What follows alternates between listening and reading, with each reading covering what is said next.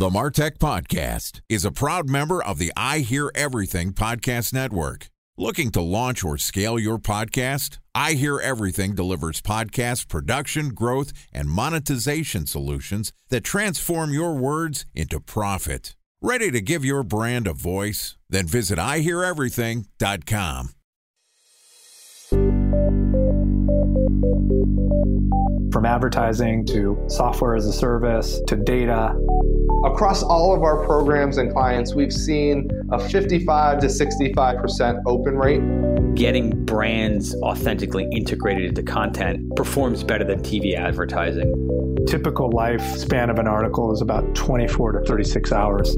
If we're reaching out to the right person with the right message and a clear call to action, then it's just a matter of timing. Welcome to the Martech Podcast, and I Hear Everything production. In this podcast, you'll hear the stories of world class marketers that use technology to drive business results and achieve career success. We'll unearth the real world experiences of some of the brightest minds in the marketing and technology space so you can learn the tools, tips, and tricks they've learned along the way. Now, here's the host of the Martech Podcast, Benjamin Shapiro. Welcome to the Martech Podcast. My name is Benjamin Shapiro, and I'm the executive producer of the Martech Podcast. And today we've got a special go to market episode for you, which is going to be guest hosted by Jordan Crawford, who is the co founder of Blueprint. Jordan is an expert in all things go to market, and I'm thrilled to invite him and his friends to take the mic and share their knowledge with you, our loyal Martech Podcast listeners. Okay, here's a go to market episode of the Martech podcast with guest host Jordan Crawford from Blueprint. My name is Jordan Crawford from Blueprint, and today we're talking all about go to market. And this week we're going to discuss context on mental models. What the hell is a mental model? Joining me is Kyle Williams, who's the founder of Brickstack, and Brickstack helps B2B companies map their insights to the market. So good to be chatting with you today, Kyle, about mental models. I'm so glad to be back. Thanks, Jordan. What the hell is a mental model, Kyle? I've heard it maybe mentioned a couple times, but describe what a mental model is. Yeah, I think maybe to springboard on our conversation from yesterday is we talked a lot about some of the challenge in the market is there's all kinds of great tools for raw based data and who's a B2B versus SaaS company and and who has 6 employees versus 600 employees and then there's a lot of tools that will let you send messaging at scale and this has sort of been democratized to a lot of teams to some great detriment to your reply rates. We've been watching those over the years. And some of the challenge of that, and part of the reason it hasn't really improved is because what, what happens in between going and gathering all this data and sending out your messaging at scale is your own company's unique insights and experiences. So those are the things that you've learned from your customers, maybe your founder's background, where they maybe worked in an industry for a decade, found a unique insight and started to build a product around it. Or you've been in business for 10 years and you've been solving a specific subset of customer problems. You have expertise. And that's usually what's missing in the middle is your own mental models and how you're able to translate those in how you find and communicate with new customers. Okay, that makes sense, but talk to me about what that translation looks like. So, if I'm understanding what you're talking about, it's that instead of just saying, You've raised money, I like money, can I have your money? Uh, or instead of saying, I see that you're in SaaS and we sell to SaaS, this is more about understanding if your sales rep had unlimited amounts of time and they were able to perfectly identify account, what would they do? There are things that exist in their head that you're calling mental models, right? So tell me a little bit about the process for how do I extract that out of their head and and what does that even look like? Can I do that at scale? Actually, I'm going to re-answer the first question. There's a better tee up based on what you said. Oh, good. Yeah, you'll be a host tomorrow. I'll be the guest. That's right. So when we talk about mental models, often we're talking about the information that's locked in your team's head, right? If you had unlimited time for your best sales rep, your best SDR, your best researcher, what would they do? And if you were to do that, you know, when I sit down and talk to teams, what I tend to find is is they have certain patterns. And those patterns are when these things are true, I expect the conversation's going to go like X. Or when these things are true, I know they're probably dealing with Y, right? They're, they're starting to predict the future and what they might say and what might happen next. The challenge is often those mental models, those sort of predictions they might make on how to approach or change the conversation are stacked on a series of things that may or may not be true. And there's usually something like 30 or 50 of those. And those would be some things that you'd expect. You know, how many employees do they have? How long has it been since they last had funding? But then it'll be other more nuanced details, right? So on their careers page, do they talk about work from home, right? Which tells me that they have an openness to a distributed culture, which tells me something about the types of internal challenges they might be facing with making that transition. They might look at the pricing page if it's, say, a B2B company, and if they see a try get started now versus contact and talk to our enterprise team, well, they know then that they have an enterprise motion and a, to use a current buzzword, product led growth motion, which tells you a lot about how they might run things. So if you, you know, work in compensation management to marketing automation tools, you're going to have a different approach based on those details. So how do we find out what's in their heads? So you and I have done this a bunch, and I think that what you're trying to talk about here is really that there seems to be a triangle of importance here, where on the one hand, you need to know why your customers bought. You also need to know how your sales reps recognize this in the market. And then you also need to be able to get feedback from customers to test this to see if you got it right. So it's about conquering that triangle seems to be the in the way that you're talking about this that all three things need to be true for this thing to really sing. That's right. If you don't know why your customers bought, then you're not basing this in reality. You're just asking for opinions from the team. And they may or may not be true. So it's really important to balance those things. Do I have to have thousands of customers to make this work, Kyle? Can I do this with one? How do I go from this world of sort of I'm early on to I'm scaling my business? And when is this right to go do this exercise? There's definitely some nuance here, and it's important to be honest about how refined some of these mental models are because not all of them will be, and that's okay, right? There will be some things that we are saying are a hypothesis, right? We're guessing that this may or may not be true. You can use this type of approach to validate hypotheses, but it's important to be very honest with ourselves up front that that's what we're doing, right? I wouldn't expect massive leads through the door right out of the way when we're testing something versus taking something that's been refined from, you know, say hundreds of customer conversations and mapping it to the market. So generally the best place to mine some of these is once you're at, you know, something like 100 customers, you've got a good base of understanding plus or minus somewhere in that range yeah, this makes a ton of sense. And this is for sure what we've seen in a variety of our customers is that there is a contact your dog's mother's brother's best friend and see if you can sell them something. And every founder starts that way. And at least in the way that you're talking about it, it sounds like the problem here is that the founder will go sell something. The sales reps are basically say, do exactly what I did, but do it full time and there isn't a moment of pause where the strategy should change before saying, Will you buy my thing? Will you buy my thing? Will you buy my thing? To how do I figure out all those types of people that are really right and in the pain that I have noticed? That's one of the key moments for sure is that moment when you're trying to go from founder led to adding sales. So that context transfer from founders to the sales team there's another transition that happens when your sales team has expertise and now that team is growing and you're starting to, you've either just hired your SDR team and it's taking a long time to ramp them. Maybe you've had one for a while. Another common one is for companies that they're founded, they've gotten out the gates great with inbound and now they need to transition to outbound. That's usually another great point is to look at this type of methodology because your inbound process probably is giving you a lot of expertise internally, but you need to switch the context to make it work for outbound. A special thanks to our presenting sponsor, Mutinex. Ready to take your team from I think to I know?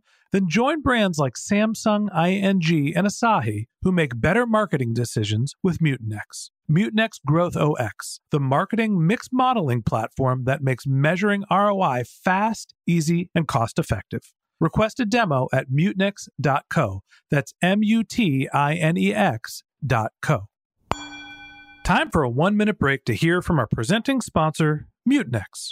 In 1919, John Wanamaker said, Half the money I spend on advertising is wasted. I just don't know which half. Well, the advertising landscape has changed since then, and instead of reaching your audience on two channels, you're probably reaching them on 20. Turns out John didn't know how easy he had it. But that doesn't mean that you should give up on striving towards marketing effectiveness. No matter how complex your marketing strategy is, Mutinex GrowthOS is the market mix modeling platform that measures the impact of marketing on your bottom line. Mutinex's market mix modeling platform calibrates your insights against the latest market conditions so you can make media and marketing investment decisions confidently and quickly. Ready to take your team from I think to I know? Then join brands like Samsung, ING, and Asahi who make better marketing decisions with Mutinex. Mutinex GrowthOS. Your best decision starts here. To learn more about Mutinex, go to mutinex.co. That's M U T I N E X dot co. Okay, here's the rest of today's interview.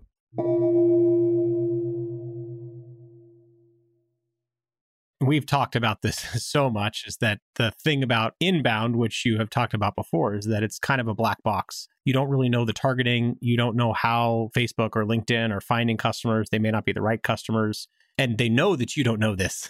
So they said just give us money and we'll figure it out. So again i want to get back to the notion of quantifying this for me. Can you talk about existing examples of this so people can really understand what the hell is a mental model and really what does in practice insight versus observation mean? I would say typically what you want to do is the first test you're looking for is you want to find the folks in your in your organization who really know how to present your company to the market. So it could be sales reps, SDRs, product leaders, founders, whoever that is. So the first thing you want to do, the first test is do they have a strong mental model? And the best way to know that is are these things predictive, right? Can your best rep do a bit of research and predict how a call will go? Can I pull a founder into this is a common one that happens is sort of as you're making the transition is the sales rep pulls the founder into a customer call but they have 5 minutes to prep. Can the founder do a little bit of research and pretty much guess and segment in their mind how this conversation is about to go? The more predictive that that person is, you know the stronger the mental models are before you've even figured out what they are. Just can they predict what's going to happen? So that's one of the first things. The other test to apply is is this an observation or an insight. That's a common trap that happens a lot of times, and you'll see it in your inbox is you get a lot of observations. I saw you just installed this tech. I saw you just got funding. I saw you just hired 20 people, and therefore you probably have a problem and you should probably buy my product, right? There's no insight. The insight is where often we're taking multiple observations and combining them in a unique way and then being able to communicate to that customer. So maybe we could combine the you just got funding and your sales team has grown by X percent, which compared to similar companies who just got funding is higher or lower, which tells me you might be similar to this company who had the same experience. And therefore, you might be interested in having a conversation about how you can solve some of those challenges, right? That's a very different flavor in instead of just dropping in like Mad Libs or just here's three different disconnected pieces of personalization where I could prove that some research was done, is if those points of personalization are also connected to each other and producing specifically what you say, you know you're onto an insight. This is such a great point. And you and I, we should just podcast all the time, I think, because we talk about this probably daily. I want you to go a little bit deeper here. So I know that sales teams, right? We saw this earlier on where sales teams realized, oh, when people raise money, they generally have a, a, variety of problems, and I should message them. And that's a tactic, and that's a tactic that worked. So tell me why this isn't just the evolution of that, that I can take three or four different tactics, combine them together, and get the same reply rates that I did in the 2000s when I could just send an email to everyone in the market. Yeah, I'd say the big test is that can this be uniquely applied to an organization or a person with the expertise that just your company has? And if it can't, then it's probably a tactic. And if it can, then it's probably more strategic, right? So if it's infused with the understanding that your team has or that your specific product is built around, then you're more likely being strategic. And the more that it's built on an empathy for your downstream customer and the experience they're having, right? Where those two come together, the experience your customer is having with your unique insight is where we're being strategic and not just trying to get someone's attention so that we hope they'll reply. Yeah. So, what you're saying is basically the best way to do this is to take the existing pains that you've solved for your customers, figure out what is their life like now that they've used your product, and then find customers that are in the exact same situation as them. Is that right? That's right. So commonly the way that I would do this is first, you know, to your point, there's sort of three main steps that you're going to take. One, get your current customers. And then two is start to extract understandings and mental models that you have internally. So the way that you do that is you want to first look for do they actually have expertise? We talked about that step. Is it predictive? Then you want to look at how do I pull the pattern out? Now, this is tricky. This is actually one of the trickier parts is because you're trying to pull something that is experts in expertise might call this tacit knowledge, right? It's like, how do you ride a bike versus what's two plus two?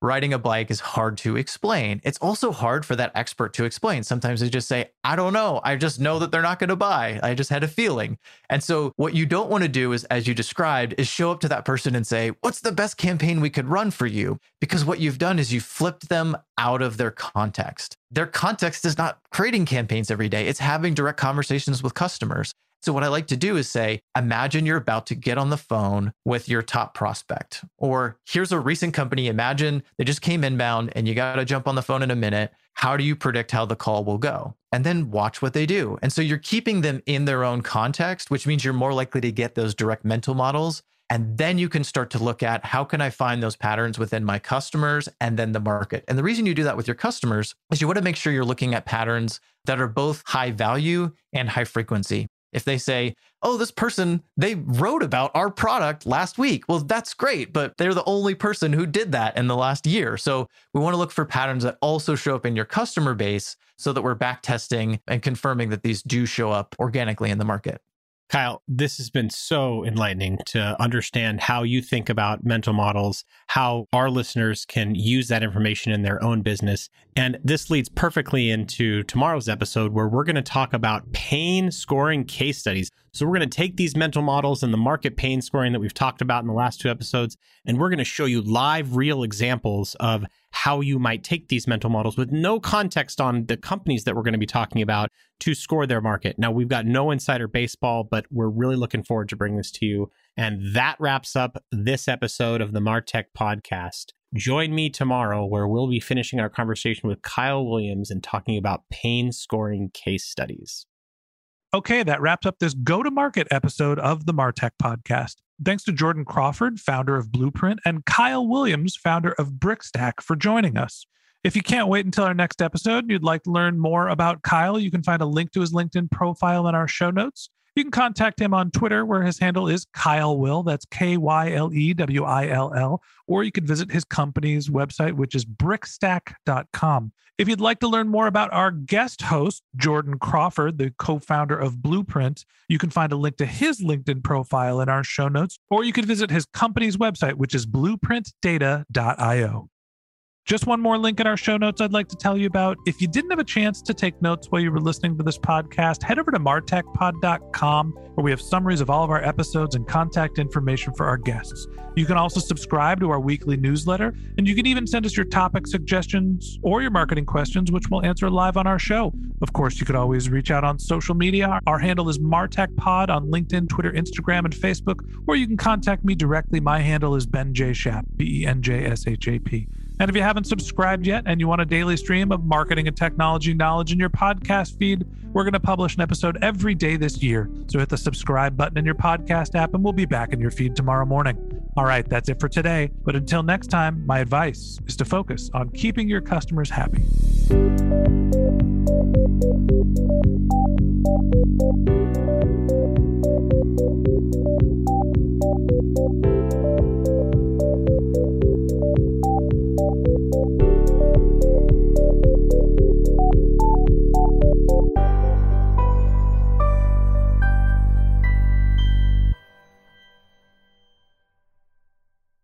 Thanks for listening to the Martech Podcast, and I Hear Everything production. Looking to launch or scale a podcast like this one for your brand? Then visit iheareverything.com.